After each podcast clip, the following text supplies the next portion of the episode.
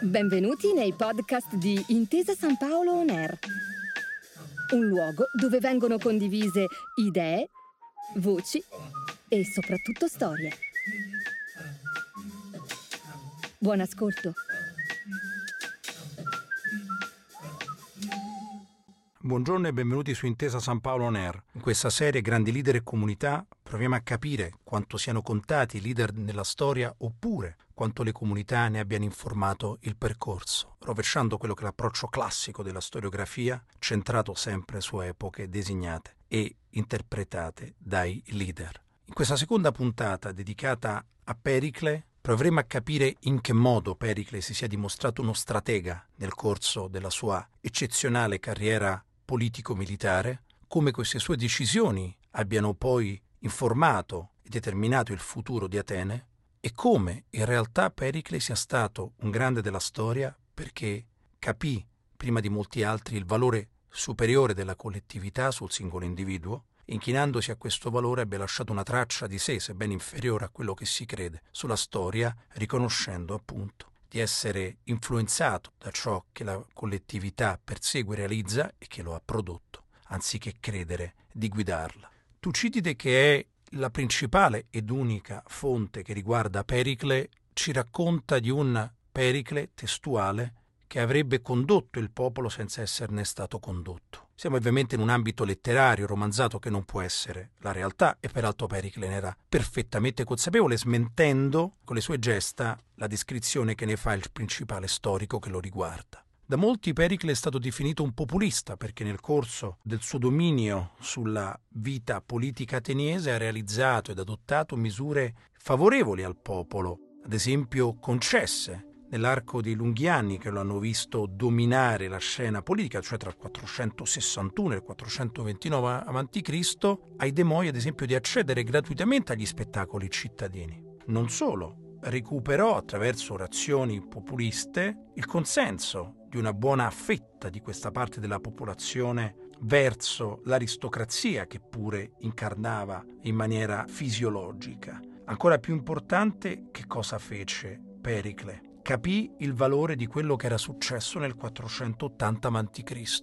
Questo episodio decisivo nella storia non soltanto ateniese, ma dell'uomo che noi abbiamo già raccontato in altri episodi di questa nostra serie, va considerato nella lucidità con cui Pericle lo interpretò. Ci riferiamo all'incendio dell'antico Partenone, quando peraltro era ancora incompleto, realizzato dai persiani, occupando temporaneamente Atene, saccheggiarono ed incendiarono l'edificio, così come il tempio di Atena Apollas e tutti gli altri edifici che erano sulla rocca al centro di Atene. Perché è così importante quell'episodio, come abbiamo già narrato? Perché allora gli ateniesi, presi dalla paura nel vedere i Medi che incarnavano in quel momento l'etnia persiana, si lanciarono sulle navi, cioè si lanciarono sulle barche, abbandonarono la terra per fuggire all'incendio e alla devastazione e da quel momento non tornarono più un popolo terrestre, tutto ciò che erano stati fino a quella fase. Pericle, perfettamente, così come Temistocle prima di lui, interpreta quell'evento e stabilisce che quell'evento dimostra la superiorità antropologica in quella fase degli ateniesi. Cioè Pericle capì, così come era stato successivamente il caso di Elisabetta I e come era stato in maniera fallimentare il caso di Pietro il Grande, che padroneggiare gli strumenti marittimi rende un popolo antropologicamente superiore agli altri nella capacità di dominare il contesto. Questo avrebbe deciso tutta la sua carriera politico-militare, tutte le sue decisioni da stratega che, come sappiamo, devono congiungere il passato al futuro, bypassando il presente, capendo la lezione del passato e immaginandola trasferita nel futuro, nell'incomprensione dei suoi contemporanei, inevitabilmente, perché uno stratega, come abbiamo imparato, non sa stare nel presente se non limitatamente, perché conosce tutte le sfaccettature, a volte immobile, a volte si trasforma in tattico, ma i casi sono rari e un caso raro è proprio quello di Pericle, che seppe essere anche un tattico. Capita quella lezione del 480 a.C. e, compreso come Temistocle avesse reso la flotta ateniese il centro della potenza della polis, aprì tutti quelli che erano i ranghi superiori della flotta agli ateniesi più umili, alle classi dei demoi, alle classi più basse della popolazione. Proprio perché Pericle era consapevole della lezione di qui sopra Era la cifra antropologica di questi, la paura superata nello sfidare il mare, che aveva reso Atene l'eccezionale potenza marittima che era. Non solo, questa superiorità marittima consentiva il più grande lusso che possa esserci nella tattica, cioè la capacità conservativa di aspettare l'avversario. Tutto questo era molto chiaro a Pericle e sapeva che non era determinato dalle capacità dei cosiddetti esperti militari che fossero alla guida della flotta o dell'esercito ancora meno. Era determinato dalle capacità medie di coloro che abitavano la flotta e la vivevano e che andavano in mare lasciandosi alle spalle la terra, dai tempi in cui, incendiati dalla paura, si erano lanciati sulle navi. Per questo aprì necessariamente alle classi più umili la flotta in forma definitiva, molto di più di quanto avesse mai immaginato Temistocle, non solo per come lo raccontano molti storici, con approccio lideristico, perché era un populista e quindi cercava il consenso di queste classi, che è certamente una parte della verità, ma il grosso di questa decisione è legato proprio a quel fattore antropologico di cui sopra. Durante la guerra del Peloponneso, che è la guerra che ne segna anche la fine della vita, siamo tra il 431 e il 404 a.C. per quanto riguarda la durata della guerra del Peloponneso, Pericle morirà nel 429. Il grande stratega seppe applicare queste convinzioni, cioè la superiorità del fattore umano e delle collettività sul singolo individuo ai suoi massimi livelli. Capì che nella sfida contro Sparta Atene aveva, nella superiorità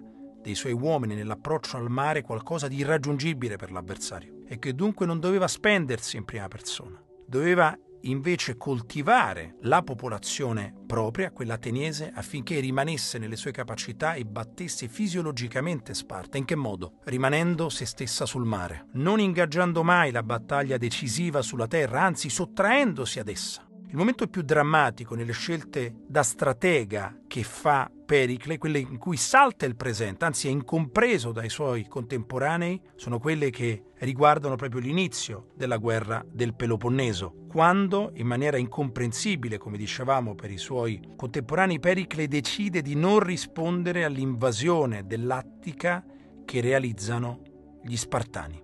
In particolare, Pericle lasciò che ad invadere l'Attica fosse il re degli Spartani, Archidamo, che decise all'inizio della guerra del Peloponneso di invadere la regione di Atene senza incontrare alcuna resistenza. Perché? Perché Pericle decise di evacuare tutta la popolazione che viveva nelle campagne per portarla dentro le lunghe mura nel frattempo costruite di Atene e farla vivere tutta dentro la città. Il punto di intelligenza strategica di Pericle che si basava sulle superiorità riconosciute del fattore umano sul singolo individuo era quello di portare tutti gli abitanti fuori dalla terra, dentro le mura, a guardare il mare e basta, ad aspettare le mosse inconcludenti degli Spartani. In quel momento non fu compreso dai suoi contemporanei, anzi fu molto osteggiato attraverso alcune delle sue orazioni che ci vengono tramandate soltanto come ricordo e spesso rese da Tucidide come vuole, Pericle convinse, senza riuscirci fino in fondo, i suoi concittadini ad accettare il fatto che dovessero trasferirsi dentro le mura, ad abbandonare la campagna. Era una decisione che non aveva senso nel presente, ma l'aveva nel futuro, per il mantenimento della superiorità marittima e dunque antropologica di Atene sui suoi sfidanti. Il passaggio fu durissimo. Il trasferimento coatto all'interno delle mura generò grandi attriti, morti,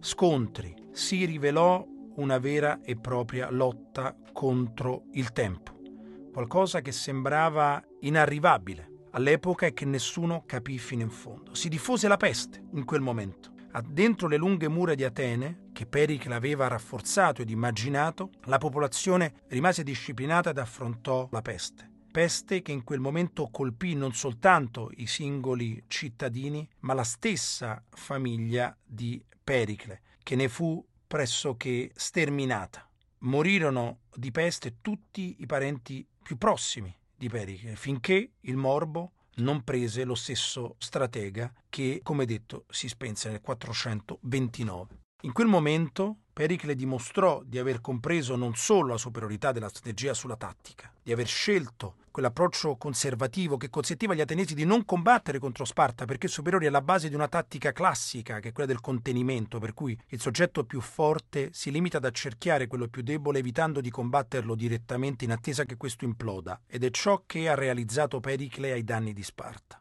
Ma oltre a questo Pericle capì l'elemento superiore del fattore umano. È come se Pericle confutasse quella stessa storiografia classica che lo elogia e lo porta in alto come massimo esempio di un singolo individuo che decide il suo tempo. Pericle riesce ad essere un ottimo stratega perché capisce che questo non è vero, che la forza straordinaria di cui si compone Atene è dovuta dalle classi più umili e quelle medie, che sanno stare in mare, che hanno imparato a stare in mare attraverso la paura, come sempre capita nella storia, come gli inglesi spiegarono ai russi, senza che i russi riuscissero successivamente a realizzare la medesima impresa. In questo, a compimento della nostra serie che avete ascoltato qui per Intesa San Paolo Air, Pericle descrive magistralmente la superiorità dell'elemento antropologico delle collettività sul singolo individuo e da singolo individuo al servizio e prodotto germinato dalla collettività muore di peste nel momento in cui con una decisione da stratega che bypassa il presente e va diretta nel futuro, nella aberrazione temporanea che invece riscontra nei suoi contemporanei paga con la vita il prezzo di tanta consapevolezza, lasciando a noi l'impagabile impressione di quanto conta il fattore umano su tutto il resto.